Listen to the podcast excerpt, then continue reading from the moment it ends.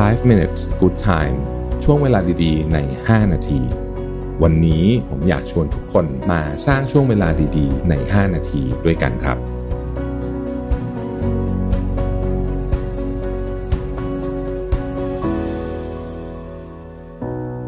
สวัสดีครับ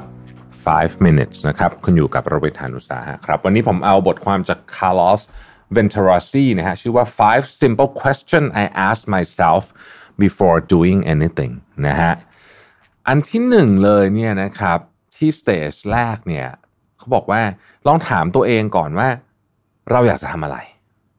ใน stage แรก ๆ ของชีวิตนะฮะคำว่าเราอยากทำอะไรเนี่ยคือบางทีเราอาจจะยังไม่รู้ด้วยนะ ว่าเราอยากทำอะไร แต่ว่าเราต้องลองไปเรื่อยๆนะฮะลองเช่นเราบอกว่าเราอาจจะอยากจะเป็นนัก สเก็ตบอร์ดอะไรแบบนี้ก็เราก็ลองลองไปเรื่อยๆเป็นต้นครับคำถามที่สองคือ เราจะเป็นอันนั้นได้ยังไงคือคำถามเรื่อง how นะฮะ how นะครับคือเขาคนเขียนเนี่ยเขาบอกว่าวันหนึ่งเขาเห็น quote ของรอยเบอร์เน็ตบอกว่า to have what you have never had you have to do what you have never done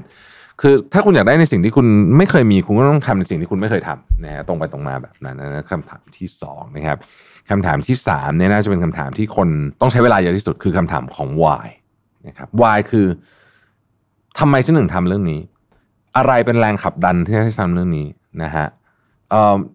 แล้วเรื่องนี้มันมันเชื่อมโยงกับความเชื่ออยังไงนะครับเออเขาบอกว่าคนที่โฟกัสกับ why มากๆเนี่ยนะฮะ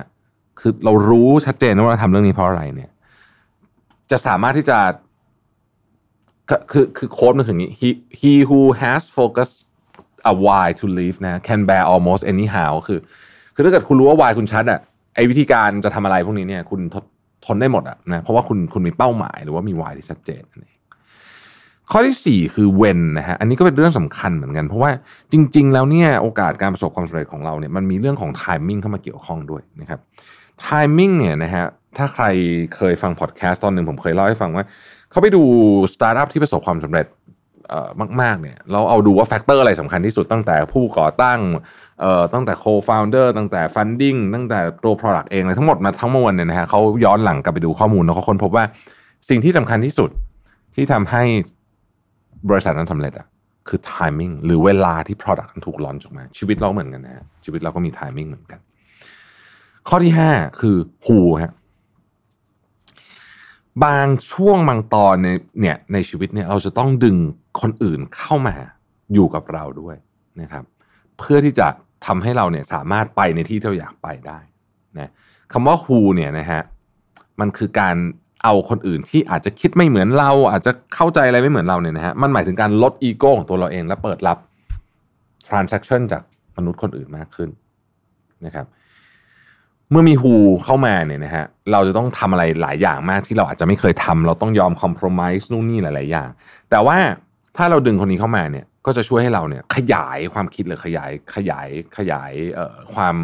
ความเข้าใจของอะไรบางอย่างได้นะครับดังนั้นทั้ง 5คำถามนี้ก็เป็น 5คำถามที่น่าสนใจ เวลาคุณจะตัดสินใจทำอะไรสักเรื่องหนึ่งนะครับ ขอบคุณที่ติดตาม 5 minutes นะครับ สวัสดีครับ 5 minutes good time ช่วงเวลาดีๆ ใน 5 นาที